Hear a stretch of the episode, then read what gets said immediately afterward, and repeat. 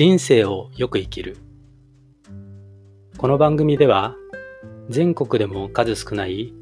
在宅血液透析を行う新米行政書士が在宅血液透析並びに人移植に関してそれを経験した患者目線のライブ感ある情報を発信してまいります。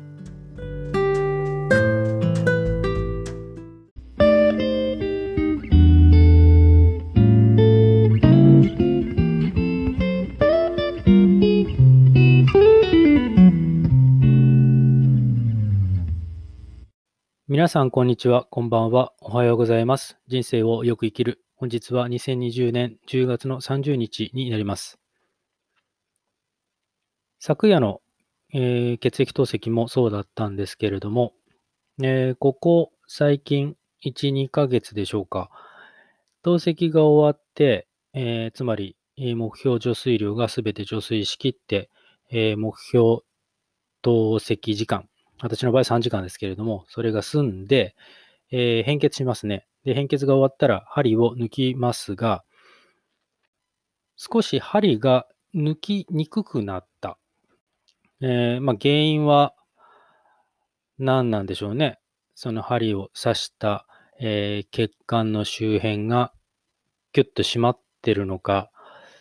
まあ、医学的専門的なことはわかりませんけれども、少しこう力を入れないと抜きづらくなってきました。あの、在宅血液透析を導入検討されている方で、一番の懸念材料というか、うん、真っ先に頭に浮かぶのは、自己戦士じゃないですかね。自分で自分の腕に針を刺すという主義ですね。で、まあ確かに自己戦士は、在宅血液透析導入の一つの壁であることは間違いないところなんですけれども、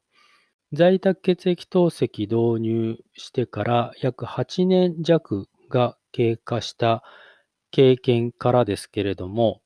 透析が終わって自分で針を抜くという主義、そして合わせて自分で止血するという主義、これも、うん、自己戦士同様に患者に技術的な面、そして精神的な面で、ある程度のレベルのものが要求される主義なんじゃないかなと実感してます。まあ、そもそも、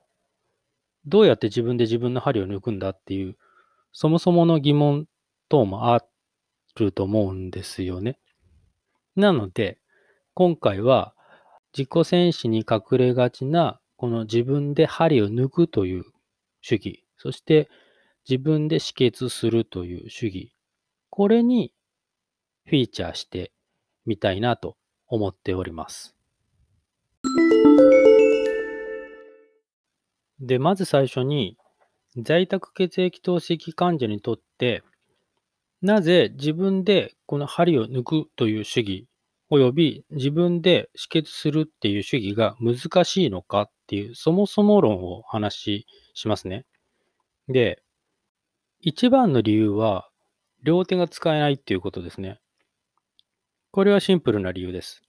施設血液透析では、自己戦士同様に針を抜くことも、針を抜いた後に止血することも、スタッフの方、技師さん、看護師さんがやってくれますね。ただ、当然、在宅血液透析では、あの患者自身が全て行いますので、例外なく針を抜くことも止血することも患者自身でやりますね。なので、あの、私としてはどうしてもただ針を抜くだけでしょとは思えないんですよ。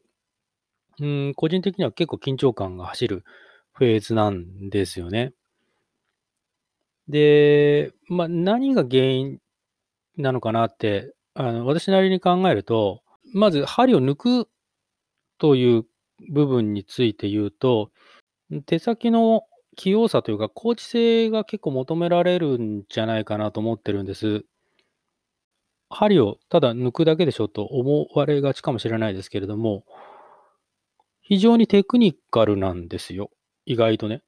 うん。あの、やっぱ両手が使えないっていうのは結構不便ですよ。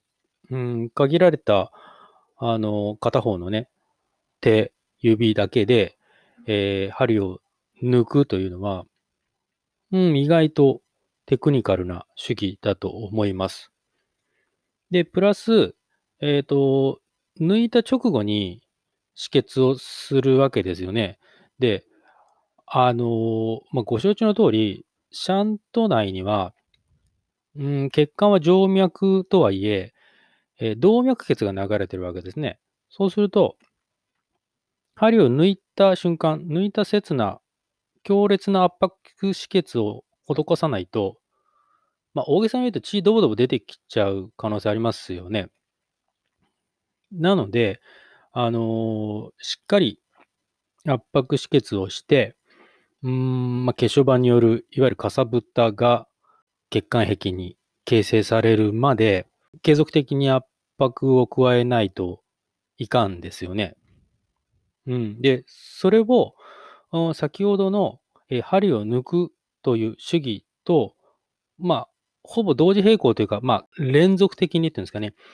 針を抜いた瞬間に圧迫止血っていう、この一連の流れをスムーズに行うには、うんそれなりの手先の構築性が求められると思うんです。なので、あまり個人的には、ただ針を抜くだけ、ただ血を止めるだけというような単純な主義ではないと思います。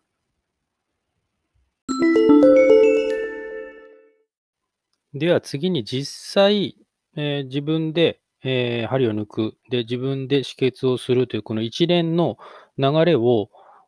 どのように行っているかという話になっていくんですが、まあ、一番いいのはね、映像があれば一番いいんでしょうけれども、えー頑張って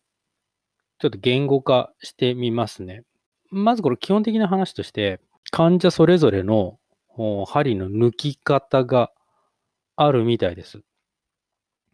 まあ、流派っていうとね、なんかこう土俵入りの雲流型とか白縫い型みたいな話になりますけど、まあ、要するにシャント氏側の針を抜くという型タイプと、非シャント氏、だからシャントじゃない、だから余ってる手っていうんですかね。私の場合は、えっ、と、右手。右手を使って針を抜くという型タイプ。まあ大きく分けて2つあるんではないかなと、私が知る限りですけど、思います。で、えっ、と、前者の、つまり、えっ、と、シャント氏側の腕、とか手っていうんですかね、指先を使って針を抜くという方に関しては、これはね、YouTube で画像ありました。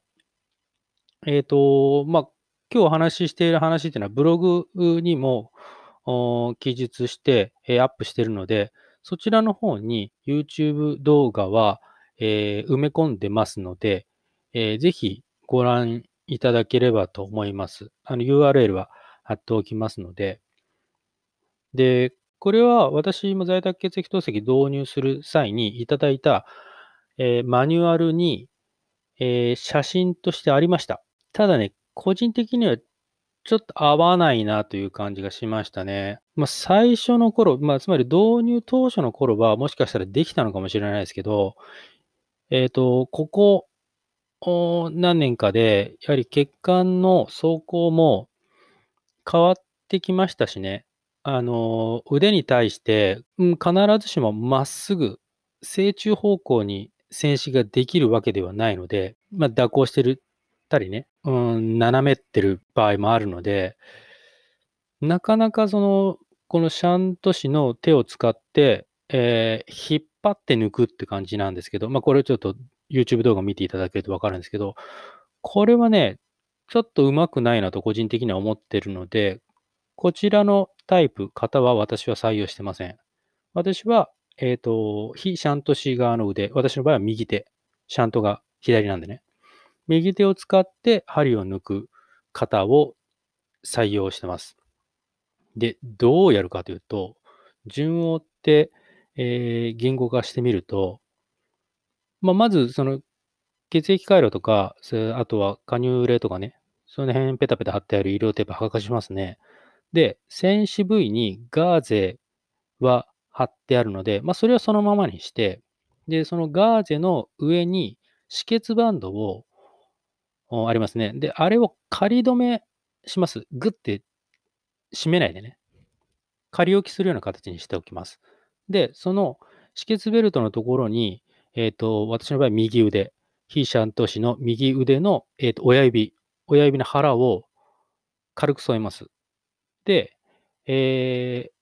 同じ腕の、えっ、と、人差し指と中指で、カニューレのケツの方というか、ちょうど血液回路とのジョイント部分ですかね、ネジ状になっているところ、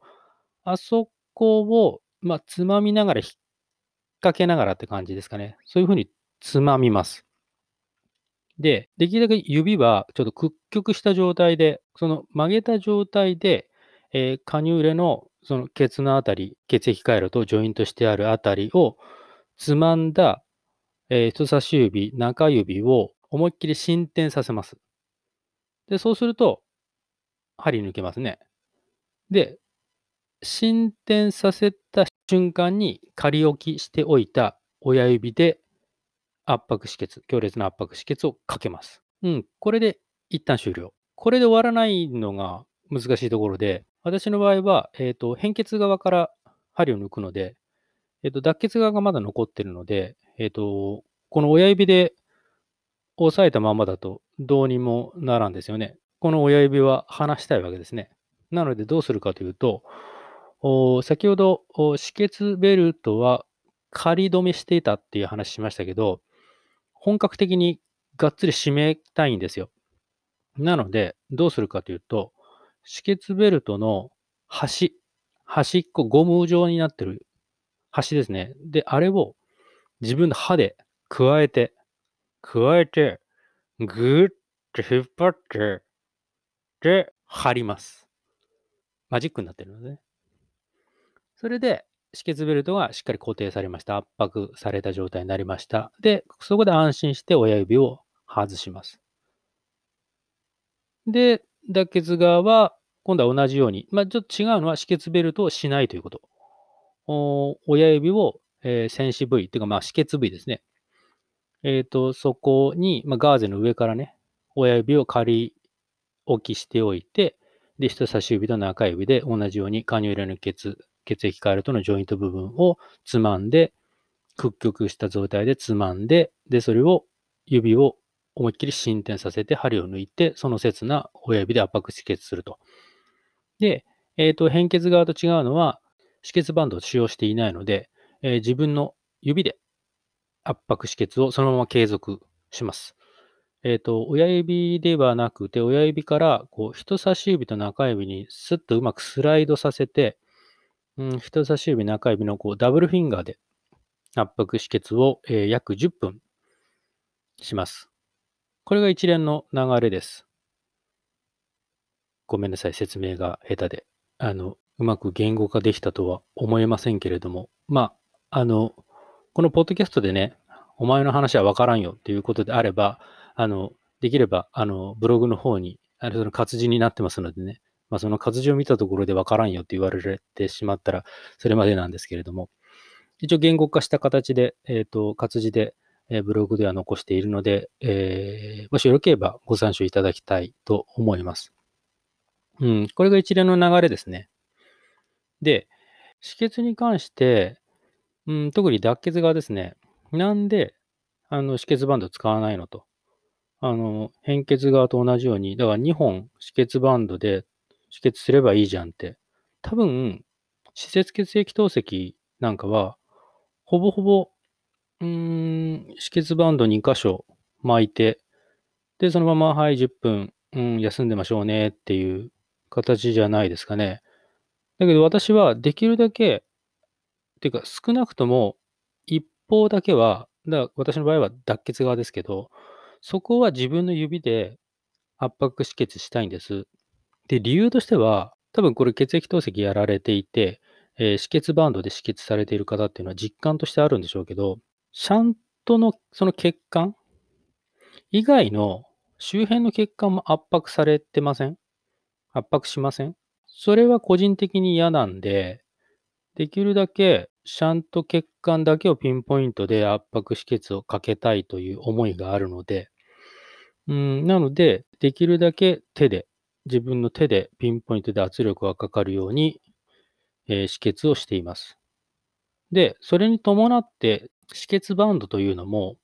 うん、できるだけこう点でというかね、圧力が分散しない形の止血バンドというのを Amazon で買いました。まあ、クランプ型っていうんですかね。まあ、名称はいろいろあるでしょうけれども、まあ、これもどんなもんかっていうのは、あのブログの方にあの埋め込んであるので、Amazon のサイトに飛ぶんですけど、うん、そちら見ていただければわかるんですけれども、まあ、できるだけ、うん、圧力は分散させないで、点で圧力をかけて、えー、周辺の血管を圧迫させたくないという理由で、えー、指で圧迫止血をしています。はい。在宅血液透析における針を抜くという主義と、えー、血を止めるという主義の工程そのもののお話をしていきましたけれども、えー、それ以外、うん特にメンタル、患者に求められるメンタルな部分と、もうそれに付随する話をちょっと付け加えておきますね。まずは、えー、まあ、特にこれ止血に関わることなんですけれども、うん、一番気をつけなくちゃいけないのは、その止血がね、しっかりできていなくて、うん、血が漏れ出てしまうっていうことですね。うん。ま当然止血が不十分だったりすると、血がどぼどぼ後から出てくるなんて危険性もありますからね。うん、特にその在宅血液透析だと、先ほどご説明したような一連のこう流れというのが、あのスムーズにいかずに戸惑ったりすると、圧迫し損なっちゃったりしてね、ま、結果、あのしっかりえー、出血ができずに漏血してしまうという可能性もあるので、これはちゃんとしたいところですね。うん、血が仮にね、漏れ出たとしても、自分のその血を見てね、えー、もう慌てずに、うん、ちゃんと出血点というのを確認して、あの的確に、えー、止血を行える、まあ、冷静沈着なメンタルは必要ですね。世の中には一定数血を見れないっていう方いるようですね。話としては聞いたことありますけれども、まあ、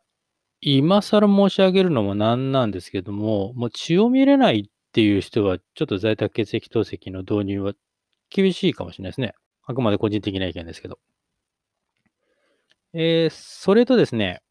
うーん、あと大事だなと思うのは、止血終了の見極めですね。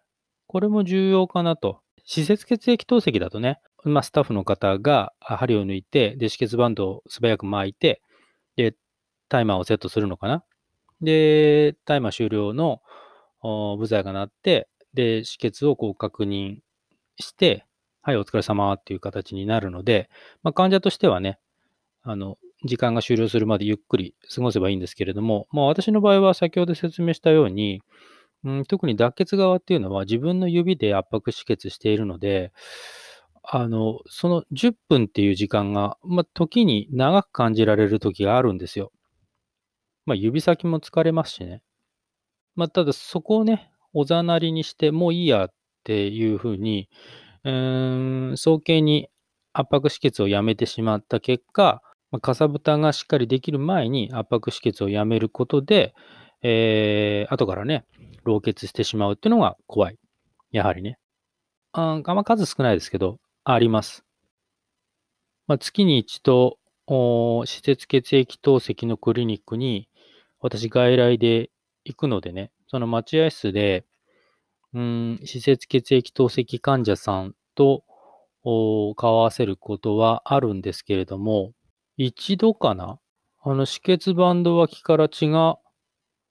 ポタポタ流れているご高齢の患者さんって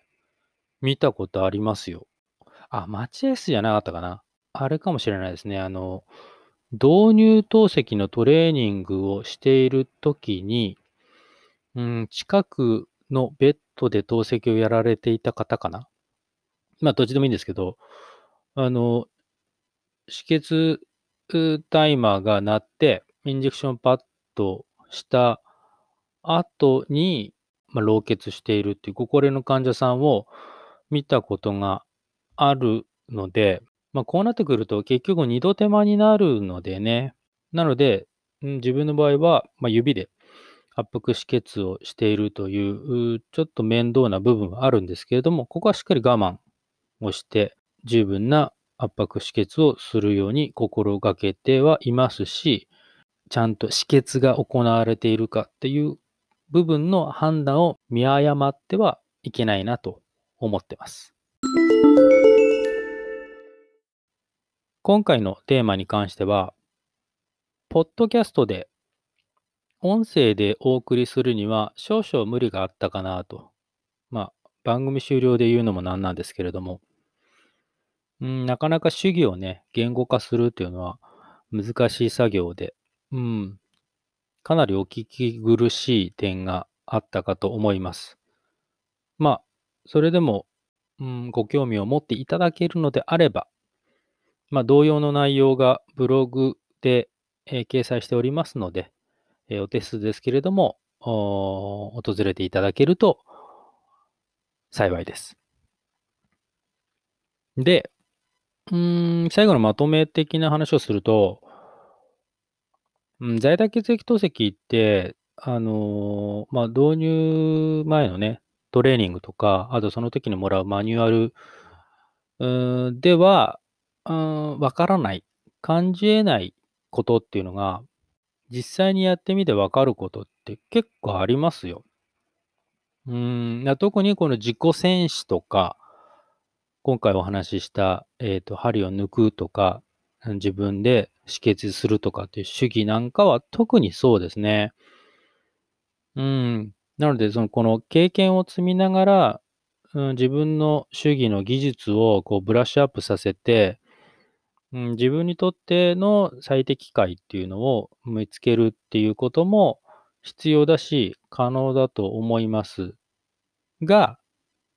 間違っちゃいけないのは、やっぱりね、基本が、あ正確にできて初めて応用編があるわけじゃないですか。まあ、スポーツもそうですし、勉強もそうですけど、いきなりの応用問題は解けませんしね。うん。なので、やはりその病院のスタッフから教えられた主義やその手順というのを遵守して、あくまで基本的な、標準的な型というのを完璧に習得するということが大前提。これは忘れちゃいかんですね。やはり、えー、自分をね、え、支えてくれている方々、特に医療従事者の方々に対しては常に謙虚でありたいと思っております。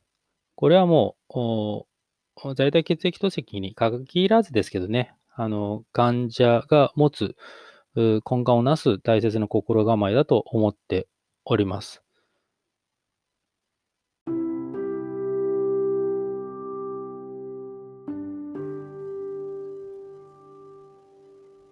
ということで、今回は以上になります。この番組では、引き続き、在宅血液透析に並びに人移植に関する患者目線での情報を発信してまいります。ブログ、人生をよく生きるも解説しておりますので、そちらもご覧いただければ幸いです。URL は https コロンスラッシュスラッシュキングダイ2020ハイフンブログドットコムです。それではまたお会いしましょう。ご視聴ありがとうございました。